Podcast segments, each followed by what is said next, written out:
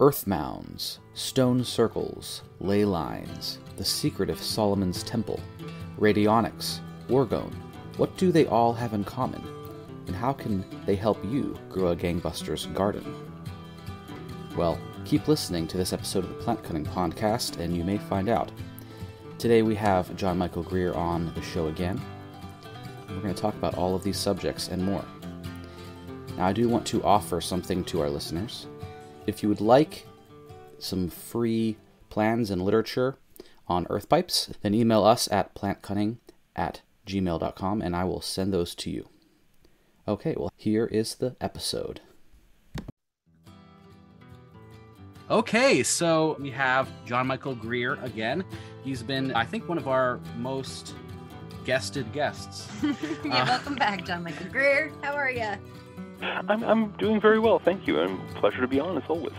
Great. Yeah, it's always a pleasure to talk with you. You have so much knowledge and wisdom, and it's it's kind of daunting sometimes, but... What you're trying to say is that I'm a geek who likes to talk about the subjects of interest to him. Yes, that's very true. Well, me too.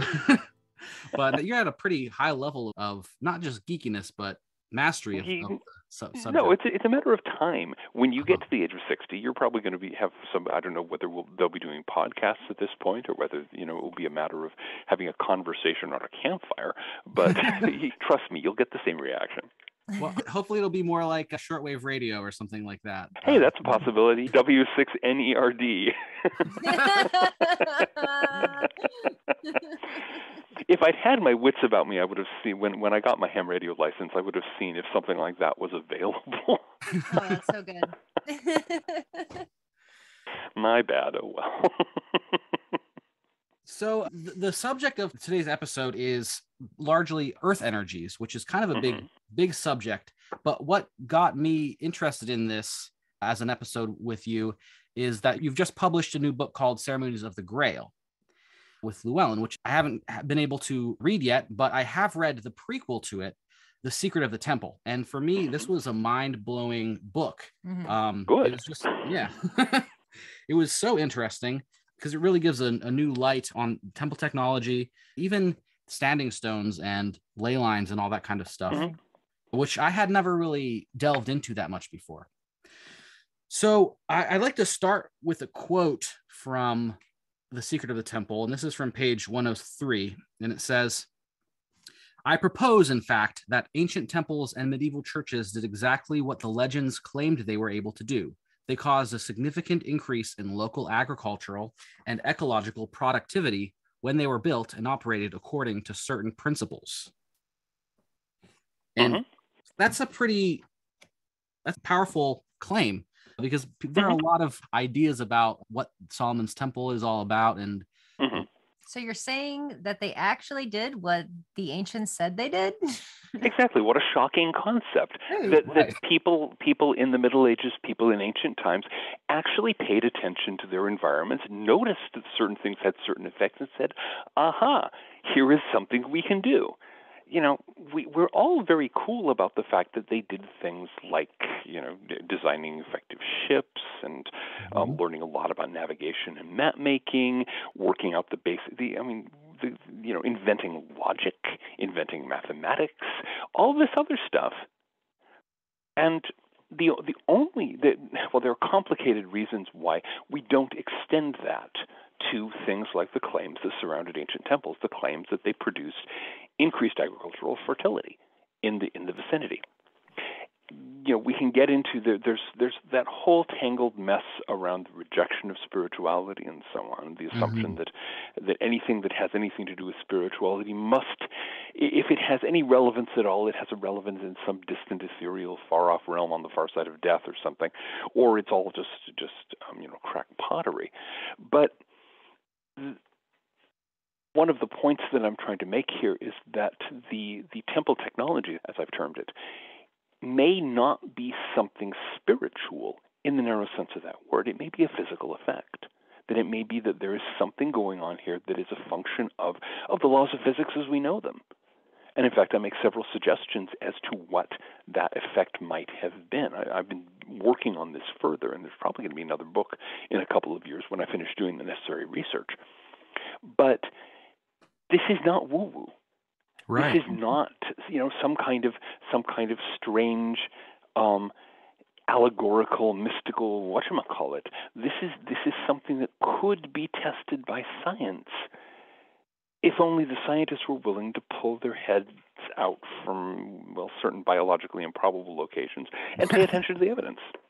Mm-hmm. Yeah, yeah, and it's quite a shame because, of course, mm-hmm. people back then, they were just silly, uneducated, primitive. primitive. Yeah, so. yeah, yeah, yeah, yeah. The, yeah. And again, I, I like pointing out these are the people who invented logic. These are the people who invented. I mean, the ancient Greeks built temples according to this design. They had these tr- these teachings, these traditions. They talked about them. These, I mean, they invented logic. They invented formal geometry based on logical proofs. They were not just, you know, a bunch of grunting savages. They were, in many ways, uh, somewhat more sophisticated than we are. Yeah. I mean, I think, and yet, and yet, everyone assumes, well, yeah, but they lived before us, therefore they must have been stupid. I'm sorry, that's as dense as a box of rocks. Yeah, totally. So, what are some of these temple technologies that you are okay? Referring to? Basically, what, I, what I'm suggesting here is that probably beginning in megalithic times, beginning in the days that the old long barrows were first built, pure dumb luck enabled some people to stumble across an effect, a specific effect that happens when you assemble structures in certain ways that function as a resonant chamber for certain energies. I'm pretty sure that it's that what's going on is primarily high-frequency microwaves. And we'll get to the reason for that in a moment. And that effect was through long, through through centuries and centuries of experimentation, of temple building, was refined and developed into the temple form that we have it in the first literate civilizations. That in fact this was this was understood in religious terms. If you build a temple this way, the gods will bless you with bumper crops. That was the language. That was the language of thought that people used in those days, but that it was based on a physical reality. Just as, you know, people talked about agriculture in religious terms. You know, you offer the seed to the soil as sacrifice, and oh yes, you take ashes from your animal sacrifices when you burn bits of animals to the gods. You take those ashes and spread them on the fields, and the gods are pleased. We'd call that fertilizer now, and it's pretty good, but but it works. The point is that it works, and so. This specific way of making a building, making a structure as a resonating chamber for certain naturally occurring energies, very modest energy levels, mm-hmm. um, was passed down from society to society as one of the one of the secrets of the old priesthoods, one of the one of their special tricks, one of the ways they pleased the gods. Right. That it was um, in common use in ancient Egypt. It was in common use in ancient India. Um, it was not in common use in China. They had a different technology, which we'll get, which we can get to in a bit. Yeah. But it came to be used by various complicated reasons in medieval Europe. And so many of the church, the old churches of medieval Europe, not, not even so much the cathedrals, but your ordinary rural parish churches, were built according to the same design, operated according to it, and therefore have the same effects. And that um, the information of how to do this was one of the secrets of the old builders' guilds. And mm-hmm. it represents the lost secret, the lost word of the Freemasons, the secret they don't have anymore, that, you know, every Freemason knows. We don't have the lost word. The word that we get in the Master Mason ritual is a substitute, and, you know, until the true word is found again. So, you know, this was a secret. It may still be out there, you know. In, in um, I would particularly love to see some serious searching of of um, the Sanskrit literature on temples in India, because there's a lot of it. Yeah. And there may be some information in Japan, because the Japanese got a version of it, and um, many Shinto many Shinto shrines are designed according to the same principles. And so you have this this particular technology that rose and fell, and I think can be recovered. So that that's kind of the summary. I do stress the singular. It's a temple technology. It's not as though they had this this whole huge range of different things. There were a couple of tricks that were worked out mm. um, over the, over the millennia, probably as much by trial and error as, as anything else. But they worked, and right. they'd be worth rediscovering. And, and so just briefly, some of those tricks would be that resonating chamber. Exactly. Uh, there are basic, there are basically two such tricks. Okay. okay. There's the one that's used where there's a resonating chamber, and there's another one that involves mounds or, or stair-step pyramids. There is a fascinating book, and our listeners will want to look into this. It's called Seed of Knowledge, Stone of Plenty. It's by John Burke and Kaj Halberg, and it's published in, I think, two thousand five. And they figured out the the um, the mound, the temple, the the stair-step pyramid version.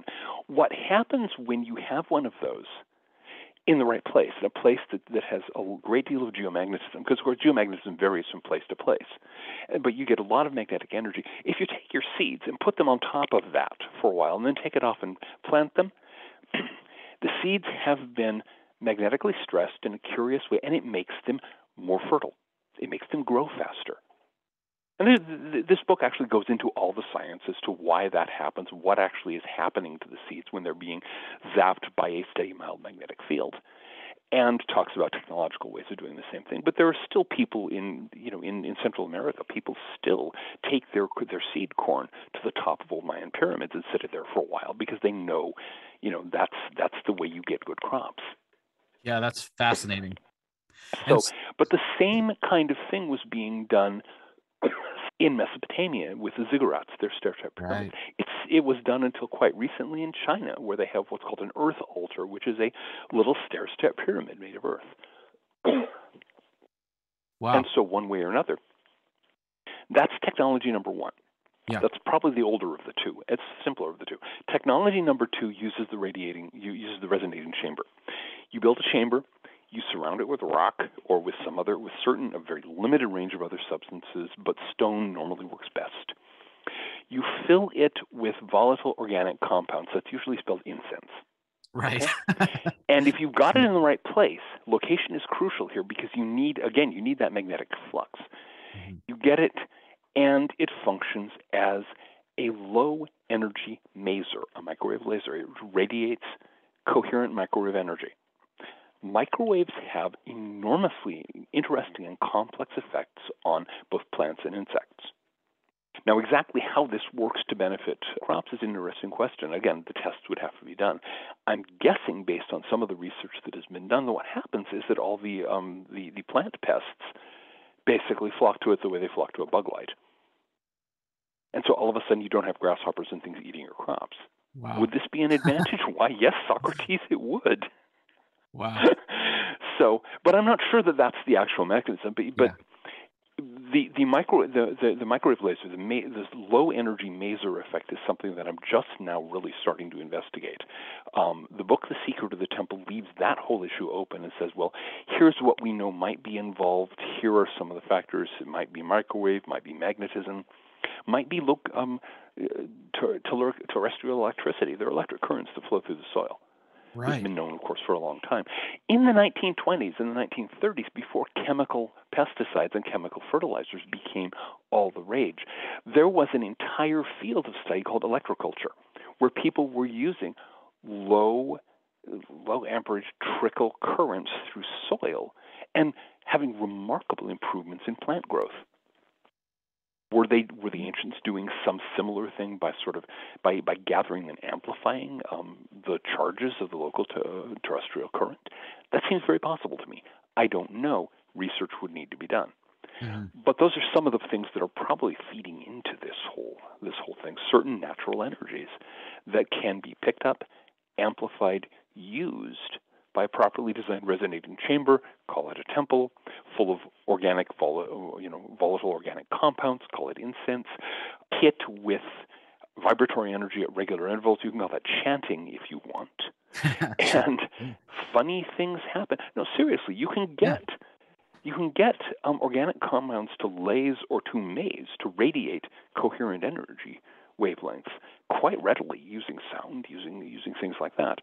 It's just You have to be you have to be smart. You have to be a little tricky about it. So that's probably more than you wanted to know about the technology. Oh no, that's love it. Yeah, love it all. So you're saying that the reason that there are pyramids in Mesoamerica, North America, China mm-hmm. and Baghdad, mm-hmm. you know, it's not because of aliens. It's not because of aliens.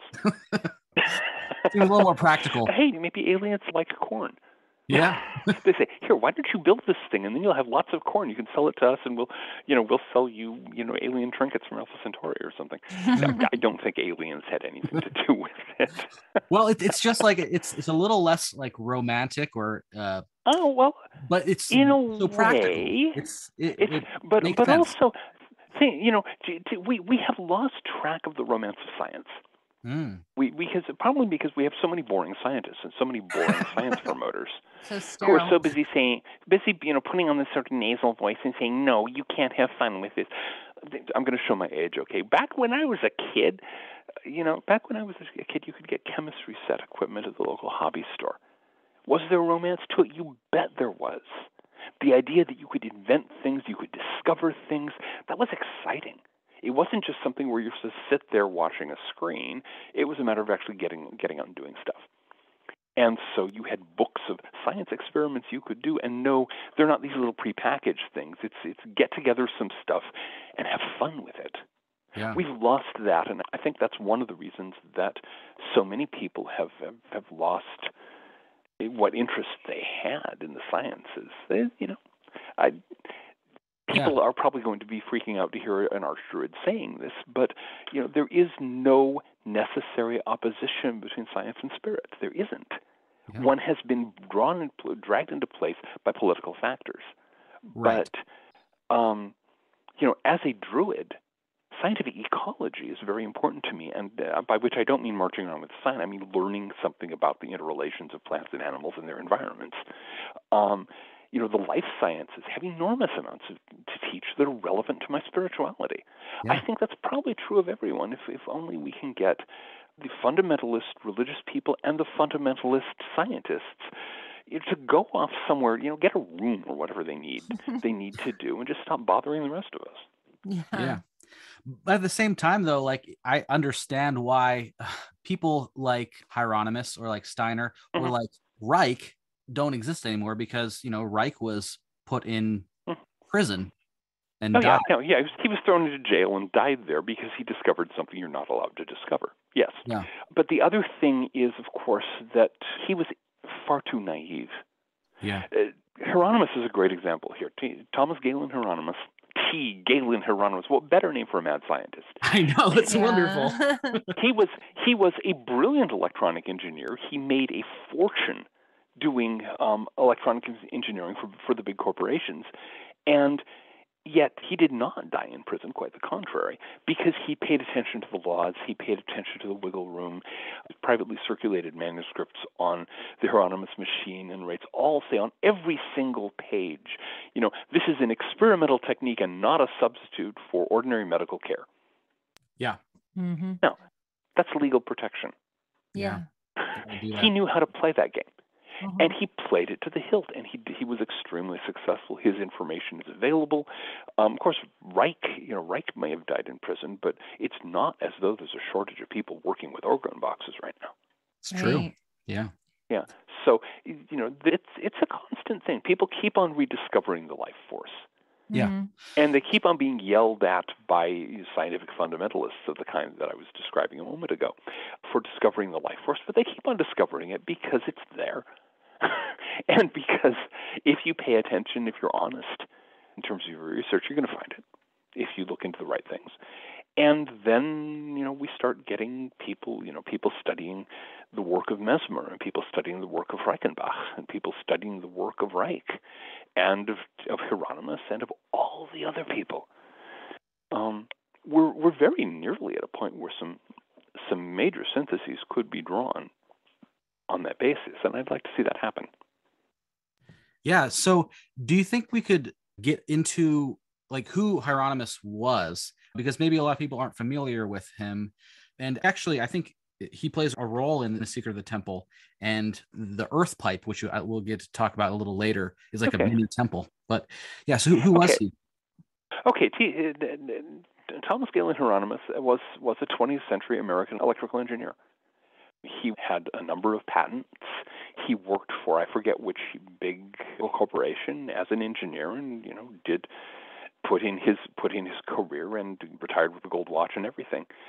He was a very successful inventor, but he was also interested in things that you're not supposed to be interested in. Right. Uh, back around the turn of the last century, you had a handful of people who were experimenting with electricity as a healing modality.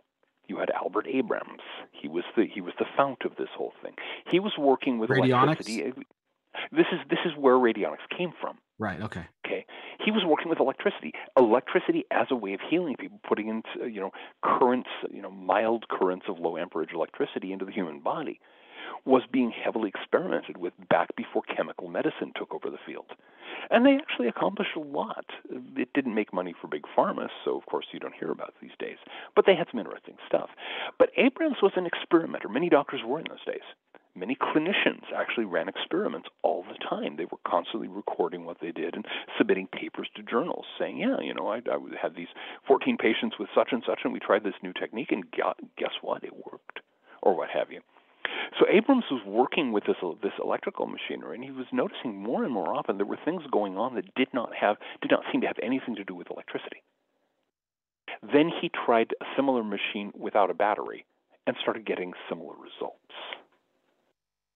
And it got weird from there. That's where radionics came from.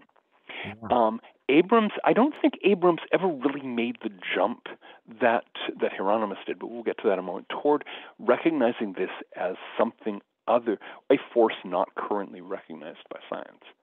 But let's see. So Abrams left a big body of work. You can get most of his books from, from the usual online archives. Ruth Drown came after him. She spent a while in prison because by that time the A M A was really under the thumb of the chemical industry, and was starting to get the government to crack down on anything that wasn't chemical medicine. Um, and Drown and Abrams and Drown, and then there was a variety of people in England who were doing so. De Loire, the De Loire's femme, um, husband and wife, did some did some impressive things there. Um, and then you had you had Hieronymus, who picked up that and said, "Okay, I know electricity," and he did, of course. And yeah, he ran this whole series of experiments and said, no, what is going on here? Something is moving through this wire, mm. but it's not electricity. We don't mm. know what it is. I don't know what it is. I'm not going to assume that it's something woo-woo. It, there are various kinds of things that can flow through a copper wire. But his term for it was eloptic energy, because it was kind of like electricity and kind of like light, you know, electric optic, eloptic. So, you know, we don't know what it is. He, he didn't hypothesize. He just said, if you do these things, these results will follow. Now, that's the point where it started getting into definitely occult territory, because, you know, he had done these various things. And John W. Campbell, who at the, that time was the editor of Astounding Science Fiction, later Analog, was really interested in, in alternative science. You could do that in science fiction in those days without getting screamed into silence.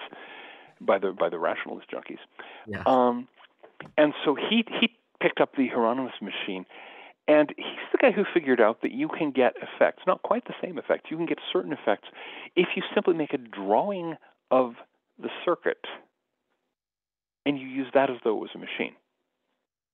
And there's a whole world out there of symbolic Hieronymus machines. That this is called a talisman, okay? Uh, Occultists yeah. know all about this right. stuff.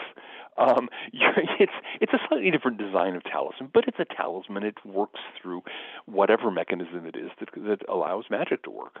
Symbols but, and, yeah.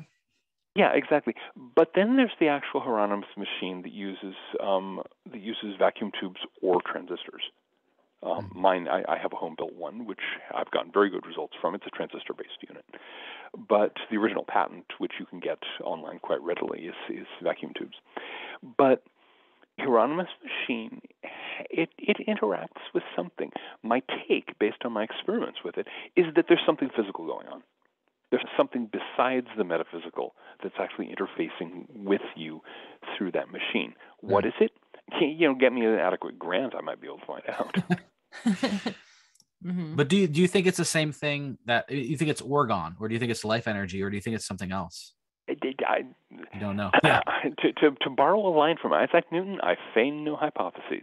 Okay. Um, it is quite possible, though. I mean, when we say Orgon, what are we talking about? Mm-hmm. When we say animal magnetism, when we say ode, or odile, mm-hmm. to use um, Reichenbach's term, when we say elliptic energy, when we say any of these things, when we talk about the force, mm. you know, the Jedi can feel the force flowing through him, or what have you. Um, if we're talking about prana and ki, what are we talking about? We don't know. For the last four hundred years, it's been absolutely forbidden for Western scientists to research such things. And those who do, and of course quite a number of them have, they've been drummed out of the scientific community and shouted down because you can't have that. It is dogma that there, there cannot be anything like this. And the mere fact that people keep on discovering it and p- keep on testing it and keep on finding it showing up in their experiments over and over again, we you know, let's not even talk about that. Right. Mm-hmm. But so Hieronymus, near the end of his life, he made this uh, pipe, cosmoculture mm-hmm. pipe, um, which cosmoculture pipe, yeah. Mm-hmm. And it's been you eventually had a, a adaptation of that. You called it Earth Pipe, um, mm-hmm. and it's basically like a small temple that you can put in your garden. Mm-hmm. It was part of the experimental process that I followed in the course of, of developing the hypotheses that I present in The Secret of the Temple. Mm-hmm. What it is is a piece of ordinary see, plumbing pipe, which has a bunch of coils in the ground and a bunch of coils about six feet in the air. And in between, you have a little chamber, a little resonating chamber, in fact, which has more coilage around it and some other things in it and so on. And the main difference from that is that Hieronymus's machine had two chambers, and there were reasons for that. But I was working with a single chamber, and yeah, I put one. In, I put one in the backyard when, when we lived in in um, far western Maryland. I put one in the backyard and grew some corn, and had ordinary corn, fourteen feet tall. I have fo- there are photos online you could find. Yeah. It was the craziest thing I've ever seen. Hmm. That's pretty amazing. But, now, was does this mean that it was working by optic energy? Does it mean, I don't know. Again, mm-hmm. it could have been electricity.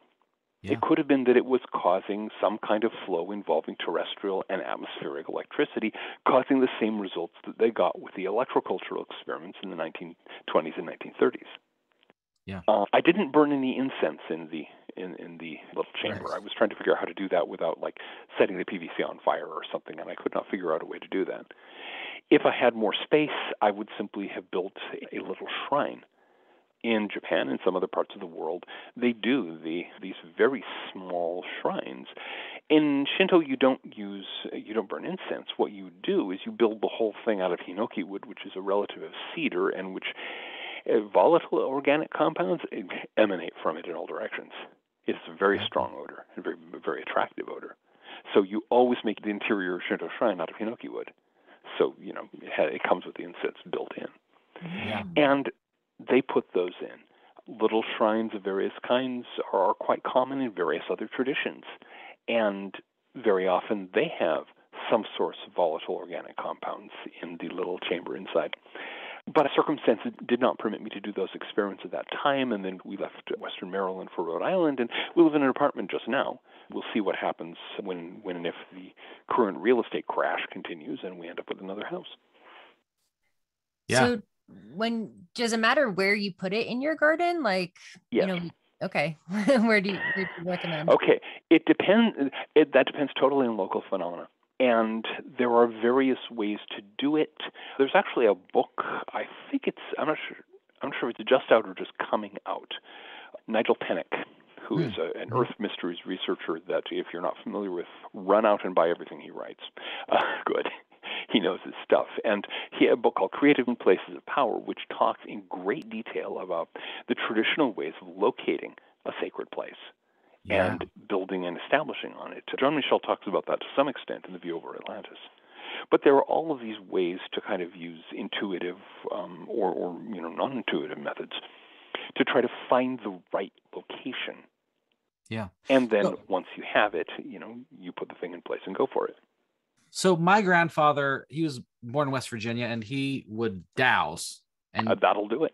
And our neighbors, they call it witching, but our neighbors mm-hmm. in Central New York, they, you know, they, they do it too. Is that what you, that kind of thing you would use? That's one, that is certainly one of the approaches. That's one of the common approaches. There's been a lot of interesting work with on the interface between dowsing and this kind of uh, semi-unknown energy research, of course. Mm. Tom Graves' book, Needles of Stone, gets into that in quite some detail. And, and Needles of Stone, Needles of Stone Revisited, he has some other things that are good. And, yeah, because what dowsing is, is a way of tapping into subtle perceptions that your subconscious picks up on and your conscious mind doesn't. You know, the, the hazel twig doesn't actually twitch of its own. It's your subconscious mind that makes it do that. It's the same thing that, that works with pendulums or various other things like that. And yeah, human beings are sensitive to, for example, magnetic fields. There was some really interesting research done back in the late twentieth century on the effect of, of terrestrial magnetism on human consciousness. And it's very clear that there's a certain sensation that sensitive people get. Some people are more sensitive than others, of course. But there's a certain sensation that most people get when they get into a place that has a high geomagnetic charge. And can that stimulate a dowser? Of course it can. Right. So yes, if you want to make an earth pipe, do some dowsing to find the right place for it. Give it a try. See what happens. Sweet. Yeah, I actually really do want to try that now. So this brings up another question about sacred sites. And when you're choosing a site, you know, for your earth pipe, when you're dowsing, you're finding the spot, did people do the same thing for choosing a site of like a stone circle or temple or church, or did the site become sacred after they built the church? Generally speaking, we don't know a lot about the founding of temples. There often wasn't much written down. And if this was, in fact, a secret of the old priesthoods, there's good reason for that. You know, they're keeping their trade secrets. There are many, many legends about how churches were located by miraculous means. You know, the um, the monks the monks have set out to found a new abbey, and all of a sudden the oxen who are carrying the bones of Saint Ethel, Ethelswith will not go further on the road. They take a left turn, and they just uh-huh. keep on going, and they stop in the middle of a field, and they won't move. Mm-hmm. And the monks look at each other, and they pray, and they go, okay, I guess, you know, and they're by Vield, and that's where the monastery goes.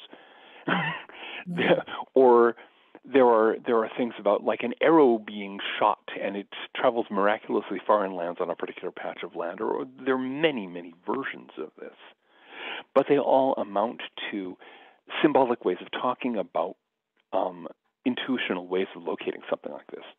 Mm-hmm. So you can also, to some extent, do it by paying attention to landforms. I almost hate to use the word feng shui these days mm-hmm. because...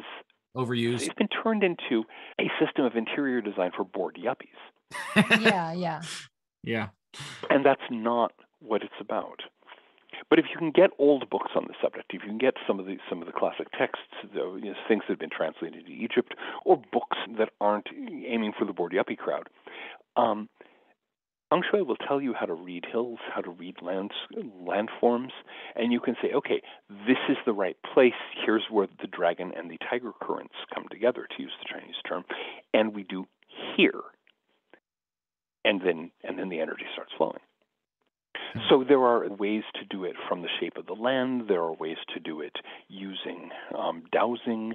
There are ways to do it using other divination methods. You can get it in a dream. Uh, mm-hmm. You know, you can have your oxen take a sudden left turn or something. Uh, but yeah. Most of the old temples seem to have been located on spots that were already sacred, that were recognized as sacred spots. And if they became more sacred after the bones of Saint Ethelfrith were buried there or what have you, yeah. that, that's just to be expected.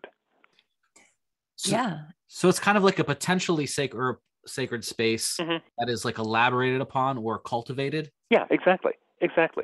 If my theory in the, in the Secret of the Temple is correct, okay, you would find a place that has naturally a high geomagnetic charge. It naturally builds up. Terrestrial magnetism is strong there. The terrestrial electric current tends to pool there, so you get a big static charge, mm. and you, you detect that somehow, and then you build your resonating chamber on top of it. Mm. And because you're making it of stone, and because you're making it of paramagnetic stone, okay, complicated issue here. There are two forces. These are known to physics, paramagnetism and diamagnetism.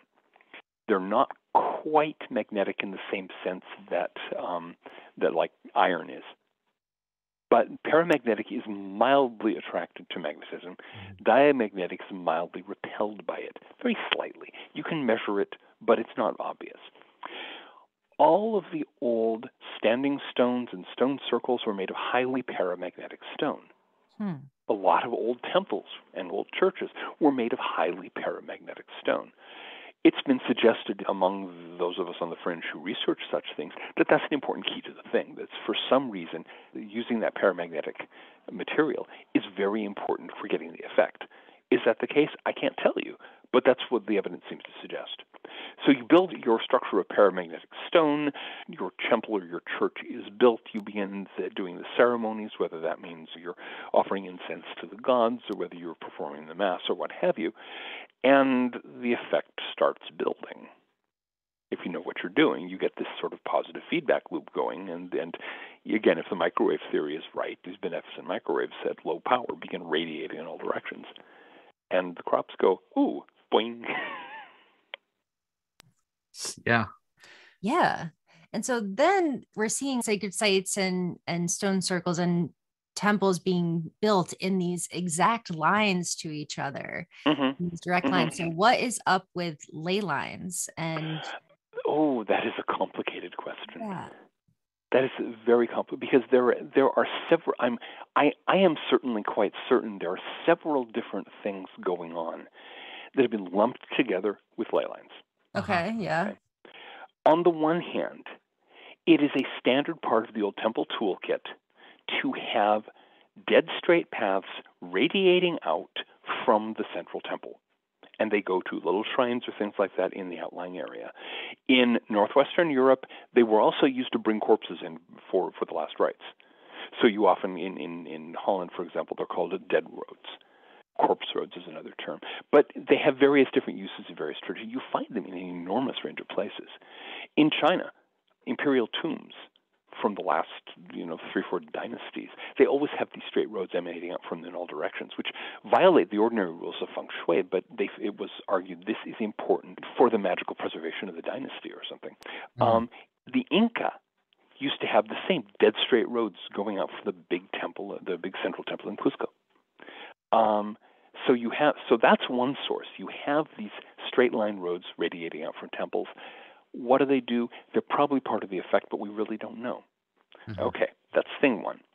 Thing two, I think that Alfred Watkins was dead on target when he said that when he, he figured out that back in the Neolithic period, there were systems of markers set up at distance to help people navigate across country. This is before there were roads. Mm-hmm. This is before there were there were street signs. Okay, you need to go um, to Avebury for the summer for the summer festival. How are you going to get there through Stone Age Britain? You know, trackless forests, vast moors, a scattering of people across this what at the time was an immense landscape. You look for the marker at the top of the ridge, and you move mm-hmm. toward that marker as straight as you can. And then you get to, you top the ridge, and then there's another one way off in the distance, and you proceed in a straight line going from marker to marker. That's what Alfred Watkins was talking about. That's his that's his ley system, and they later evolved into tracks for trade. Things. It's all very straightforward. It all makes perfect sense of what we know of um, of, of Neolithic and early Bronze Age Britain, and the only reason the archaeologists are, are you know so dead set against it is that they didn't discover it, and, and part of the major no seriously one of the major right. rules of modern science is that if you don't have a university position, you're not allowed to figure out anything. Mm-hmm. it, you know, and so so yeah, you know, we have to pretend that the people who built Stonehenge were a bunch of grunting, fur-clad primitives, which they obviously were not. We have to pretend that only, you know, qualified academics can come up with accurate hypotheses about the past, which is, again, nonsense. But that's the attitude these days. So you, that's the second thing you have. So you have the radiating roads from the temples. You have the track markers, the Watkins network. And then there's something else going on, and we don't know what it is. People used to point out early on in the U F O phenomenon, before the extraterrestrial hypothesis got so fixated, that these lights that people would see at night would move in straight lines.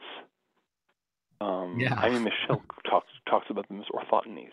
Just there are these straight lines where things seem to move in these lines. What's going on here? We don't know. But they don't seem to be the same lines that Alfred Watkins was talking about, and they don't seem to be the same lines that radiate out from medieval churches. so, so those are also like in the air, too. Yeah, yeah, they're in the air. But right. they get lumped together by the, by a lot of ley, a lot of incautious ley line theorists, and so you know any any straight line is equal to any other straight line. Paul Devereux had a, had a really interesting suggestion that there are these traditions of shamanic flight, which probably have to do with out-of-body experiences, uh-huh. and they yeah. also seem to move along lines. Right. So there may be something going on in that in that complicated interface between human consciousness and the land that caused the straight line phenomenon, that caused this set of straight line wanted to happen, but we don't know. It's that one of the um, one of the things about this whole field is that we have far more questions than we do answers. We need to gather much more information and look at it, not trying to grind an axe and prove a theory, but simply gather the lore, gather the folklore, gather the observations, and all the stuff that back when people were doing real science instead of just trying to sell corporate products was essential. It was an essential part of science. So speaking of folklore and, and, you know, gathering stories, there's a lot of stories around Fae and mm-hmm. the stone circles. And I'm wondering mm-hmm. if you can shed any thoughts on that. Well, anybody who claims to be able to say something um, accurate and intelligible about, about fairy phenomena is smoking their shorts. Seriously. I don't think that the research into the fairy faith and its, the human experiences connected to it have advanced in any significant degree since W Y Evan Wentz wrote The Fairy Faith in Celtic Countries. Mm-hmm. There is something that affects human consciousness in a way that gives rise to fairy legends. The same thing seems to affect human consciousness in a way that gives rise to U F O abduction legends. Yeah. Right. Right. Yeah, you know, it is so obvious. You spelled it changeling, and I think we all know this story. But yeah, there, there's all of this stuff. And in fact, if you go into the literature on shamanic experiences, the literature on otherworldly experiences of all kinds, the similarities among, you know, the fairy stories and U F O stories and the mythologies and shamanic traditions of, of every place on the planet. Do you see this, the similarities? Why, yes, Socrates, you do. There's some common factor underlying the whole thing. What it is, he, again, we have more questions than answers. Yeah, but maybe those spots that where the electromagnetic mm-hmm. stuff is going, that's like the veil is thinner, maybe. Oh, yeah. Well, oh, come on. Michael Persinger, who was a scientist working with the effect of magnetic fields on human consciousness in the late twentieth century, he notes that certain kinds of magnetic phenomena can cause vivid hallucinations. Mm-hmm. He literally put the American University sophomore right next to the white rat as your basic experimental subject. Uh, he would get, although he was Canadian actually, but the same thing applies there. So he, he would get sophomores and they'd put, put them in these things in the chair and to focus magnetic field, pulse magnetic fields on their brains, and they'd start seeing ghosts. Mm. And they'd start seeing aliens. And they'd start seeing all kinds of strange things. And so clear, you know, one of the things that could be going on here is that these intense magnetic fields, the veil is thin, that's true. Whether what's being seen has an objective reality or whether it has a purely subjective reality, that's another question we can't answer yet. It's very unpopular to suggest that this can, you know, outside of occult circles, that these things might have some objective reality, but that's a hypothesis that also needs to be explored. Mm-hmm. Mm-hmm. Yeah, and it's not always that simple either. It's not always that simple, yes. Can we please get those words on the business end of a branding iron? So I, can, I can apply those words to a large number of very tender buttocks, because the number of people, whether, again, in the scientific community and in the occult community, and in, yeah. who are all trying to oversimplify. Yeah. Who are all trying to get it all down to one answer. It's just, it's it's really embarrassing. The wor- the universe we live in is crazily complex. It is much more complex than probably than we can ever even imagine. And yeah, we have to simplify things to try to make sense of it because, you know, our brains are only so big. But you take that way too far. Yeah. Mm-hmm. Certainly is very complicated. And it, it seems like we can't even necessarily know, but at the same time, we haven't researched it. But at least look into it. Yeah, right. Exactly. Right. And unfortunately, too much of modern science is based on the idea that we're going to simplify the world by closing our eyes and plugging our ears and saying, la, la, la, I can't hear you, yeah. to whole classes of very common human human experience. Yeah. So there's another quote that I wanted to get into, and this is by mm-hmm. Hugh Lovell, who wrote an article on the cosmic pipe in Acres, U S A. Mm-hmm. And he's talking about Steiner here. Um, he's kind of, mm-hmm. I guess, paraphrasing Steiner, but he says, force arises between opposite polarities. Electricity arises between the positive and negative polarities. Magnetism arises between north and south polarities.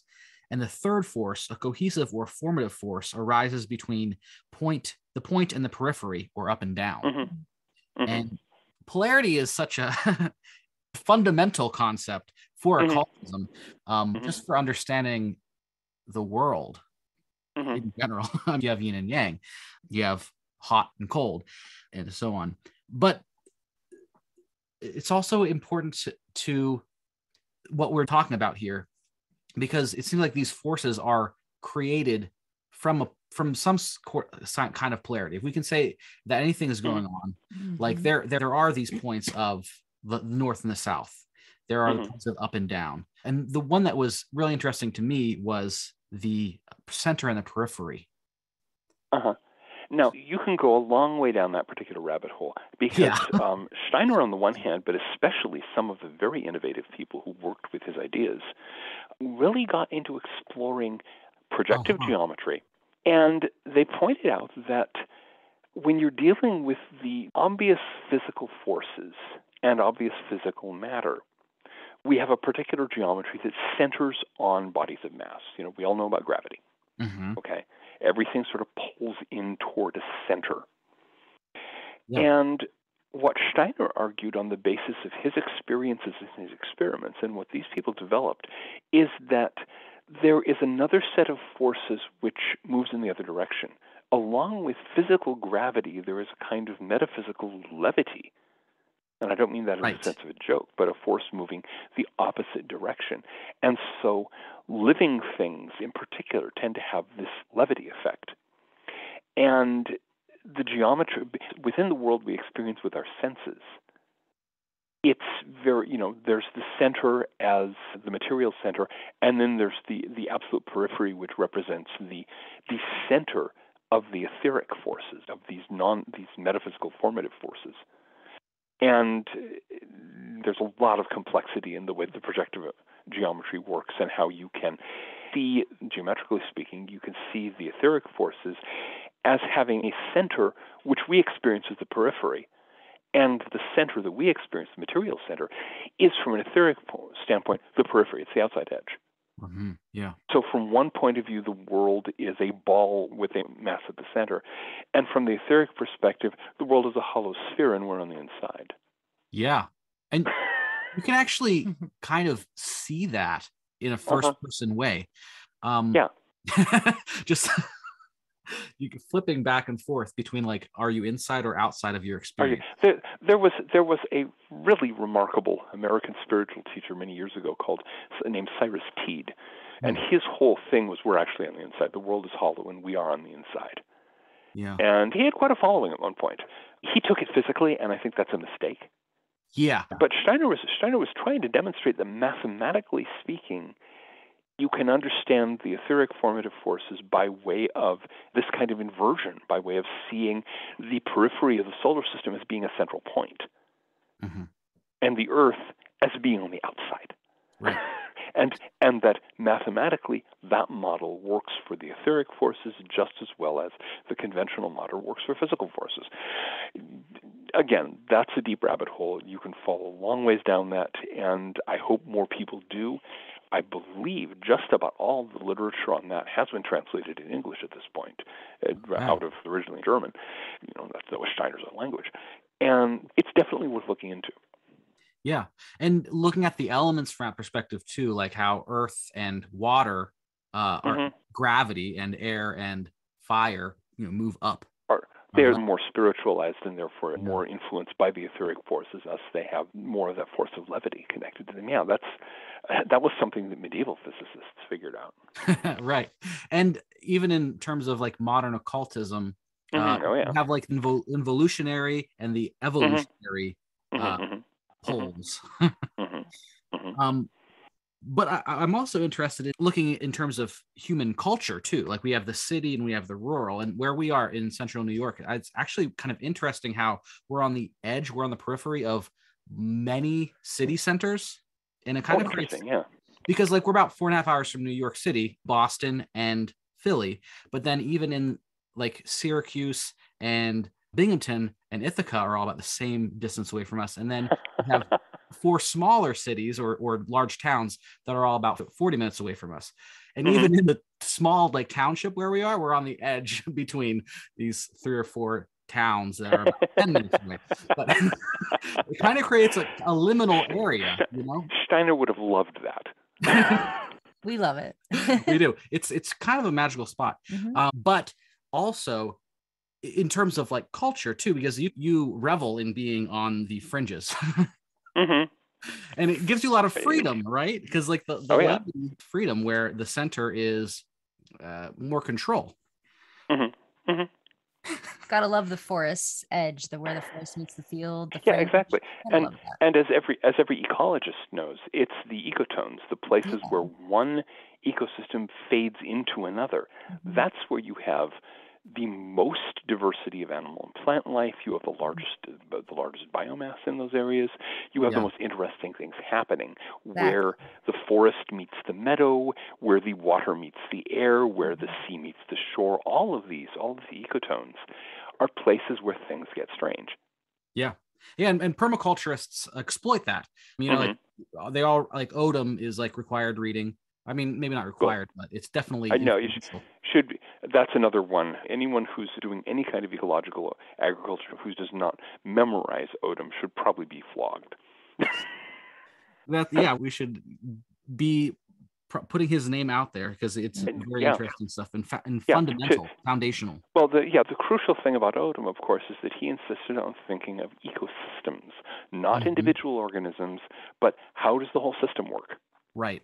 Right. And that's critical if you're going to actually understand what's going on, because that simplifies things to the point that the human mind can actually work with them. If you're working with individual organisms, you're going to lose track of the consequences as they cascade outwards.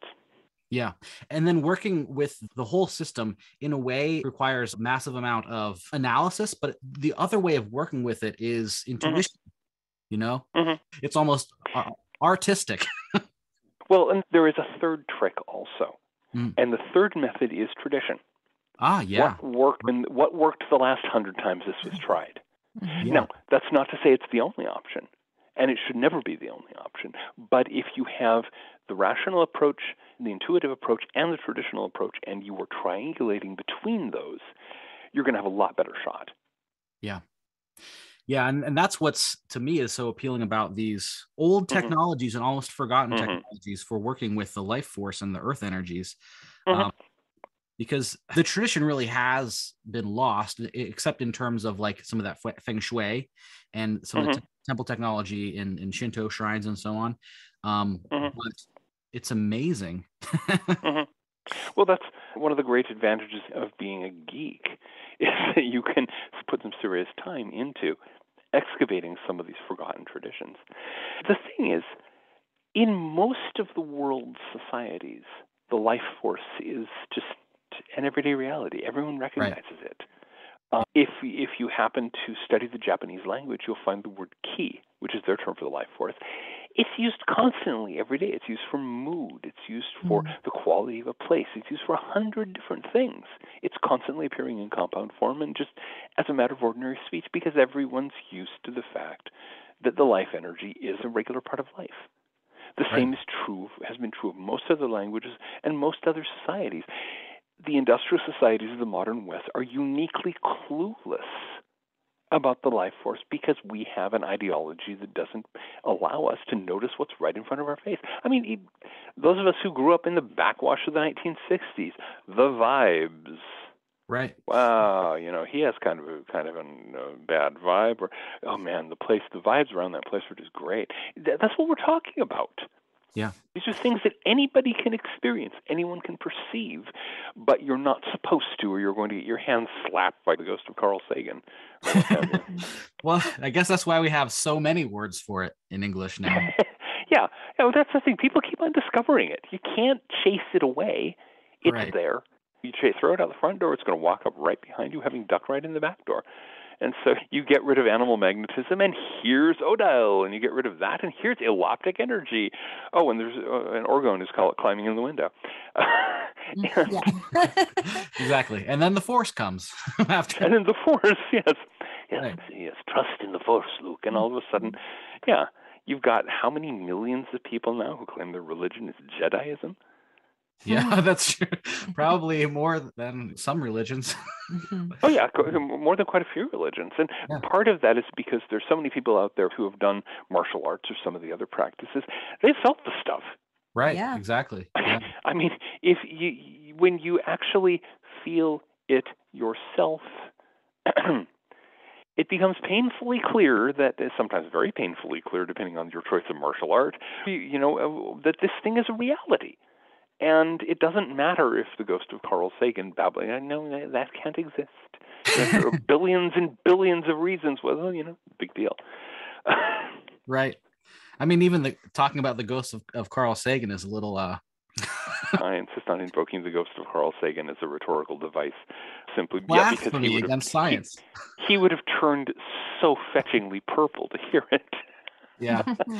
So, so there, there's one more question that I've got for you. And mm-hmm. This may be a little more complicated, maybe a little heavier, but my ancestors have lived in this land, well, in America, in the Appalachians for many generations at this point. But mm-hmm. um, I still come from Europe, and the spirits of the land in this land are, well, w- what are your thoughts on a white person working with the the native spirits of this land? Is it the same as working with earth energies, or is there something else going on? And is there a place where we should be more circumspect? Or okay, first yeah. of all, you should always be circumspect. Well, working yeah, with, working with chthonic spirits of any kind, right? Um, okay. That people have to be extremely circumspect. You know, in England, if your ancestors had been living in this particular part of the West Country for fifteen hundred years, in some cases, I forget, there was a guy who, they found a skeleton in a cave in Somerset, and they D N A, it was sufficiently well preserved, they D, got D N A tested, and it turned out the local school teacher was descended from him nine thousand years later. Wow. Wow, that's so amazing. And even in England, they're, you're circumspect about working with the earth spirits. They're tricky. Yeah. They're not necessarily your friends. Mm-hmm. Um, you, you know, they may help you, but they may not. So circumspection is essential anytime you're dealing with chthonic energies, and that's true of the personalized forms and of the impersonalized forms. The fact that your ancestors came here from somewhere else, well, everyone's ancestors came ultimately from Africa. True, right. So, you know, we are all immigrants to this continent. Humanity did not arise here.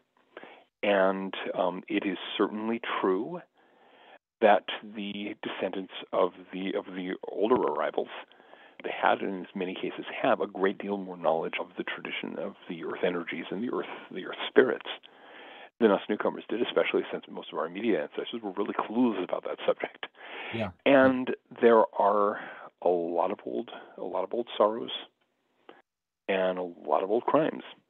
And one of the things about the earth energies is they don't forget that. Mm-hmm. Those will be paid for sooner or later. And exactly how that's going to play out, I hope I don't have to find out. Because um, it's usually, I mean, the people who are now English, many of them became English. Their ancestors invaded England, you know, in one of various waves of invaders, starting with the Celts and ending ending with the Normans. And they became English by a long process of suffering and bloodshed. Yeah. And my guess is that's going to happen to, to the white American population, too. We've been here for a few centuries. On my dad's side, we've only been here for about, about two hundred years now, which is not that much. Yeah. And, you know, a few more centuries, a little more, a little more misery, suffering, bloodshed, and war, and all the usual things that, that involve that, you know, because ultimately the link with the land is made with blood. Mm. And that's, you know, that's one of the things the ancients knew it, and that's one of the reasons they did their their animal sacrifices on outdoor altars, because the, the land is fertilized with blood. So, you know, unfortunately, there there are various ways to do that, and warfare is one of them. There's a lot of stresses and tensions in our society these days, and I'd be very pleased if we could get through them without serious bloodshed, but we'll see. Mm. Mm-hmm. Yeah. Definitely a little heavier, but it's... Definitely heavier. But it's... but the, the the thing is, dealing with the land is not a matter of waltzing in and saying, oh, hi there, land, do what I want you to. Right. It's no. not a matter of levity. It's a matter of gravity. It's a matter of gravity. You need to go in there and say... It's the comparison that I used in, in one of my books. It's like it's as though you moved in just down the road from a village of a tribal people, okay? And they have their customs and they have their ways. And if you want something from them, you have to conform to their customs. They are not going to conform to yours. So you have to find out what they want, what they will accept, what offends them, what pleases them, and you have to walk very carefully. That's our relationship with the earth when we're behaving with, with you know, the brains the gods gave geese. Um, expecting the earth to simply cater to us because we're destiny's darlings, you know, we're we're we're the, the cutting edge of evolution, we're the masters of this rock. What a bunch of pompous idiocy. Yeah. So any um, tips for us in approaching spirits of the land and the earth with reverence and respect? Oh, very, very simply. Start by doing doing a lot of sitting and watching. Mm. I, I I believe that's something that permaculturists are supposed to do. Yeah, it's the first spend principle. A lot, yeah. Exactly. Spend a lot of time listening to the land. Um, learn your local stories. Find out what are the legends. What are the bits of history that people still remember? What are mm-hmm. the, you know, where are the echoes of myth? What's going yeah. on in, in terms of the, the narrative landscape of the place? Yeah. Um, what are the pla- what are the places of symbolic importance nearby? What are the places that everyone talks about or that no one talks about? Mm-hmm. And just kind of get into the flow of it. If there are sacred spaces or just places where weird things happen, um, strange and an, anomalous phenomena will give, will sometimes give you will lead to such things. You know, you can begin getting a sense of what works, and then make changes to your own way of doing things that. These things and your own intuition, your divination methods, and so on lead you to think this will be welcome to the earth. This will be welcome to the land. If I do this and this and this, let's see how the land responds. And the land will tell you when you're doing the right thing. When you end up with those fourteen-foot cor- tall corn, corn plants, you'll go, okay, this this was this was this was welcome. Right. And if things go haywire. Then you know, okay. I mean, that's like Reich with his with the, the door experiments, where he was trying to the Orinor experiments, where he was trying to use orgone energy to deal with nuclear with radioactive substances, and ended up finding out something very, very dangerous instead. Yeah. You need to be tentative and pay attention to your failures, and this is how it was done over in past ages when people, you know, first built those temples. And noticed some effects, and they started tinkering and saying, okay, if we keep doing this or if we do something a little different, and the people, you know, over in the next river valley saying they did what? And what happened? Hmm. And, you know, and yeah. away we go. Mm. Yeah, that's all good advice. And it's a good reminder, too, like we do have the divination tools mm-hmm. and have the trial yeah, exactly. and error and note-taking and listening. Like it's it's doable. Exactly. It's doable. Actually, well, all of this is very well timed because I, I'm currently working on a book, which is part of the series of books that co- sort of extend from my book, The Way of the Golden Section. Mm-hmm. Uh, I have a book. That's the Keystone of the System, that and the Sacred Geometry Oracle. There are three books of, of instruction. There's The Way of the Golden Section, The Way of the Four Elements, The Way of the Secret Temple, and then three books of basically meditation themes and, and stuff to study. And the first of those, it's already out, is the Occult Philosophy Workbook. But the second, which is currently in preparation, is the Earth Mysteries Workbook. And it's focusing on how to learn the subtle aspects of the land where you live. Awesome. That's about, uh, what? thirty, it's getting on for forty thousand words done so far. And it'll, I expect to finish it in the spring and, and get into the publishers. So down the road, you know, there will be at least a sort, at least one source of guidance that people can use for that. Yeah, that's awesome. Great. That's really cool. Mm-hmm.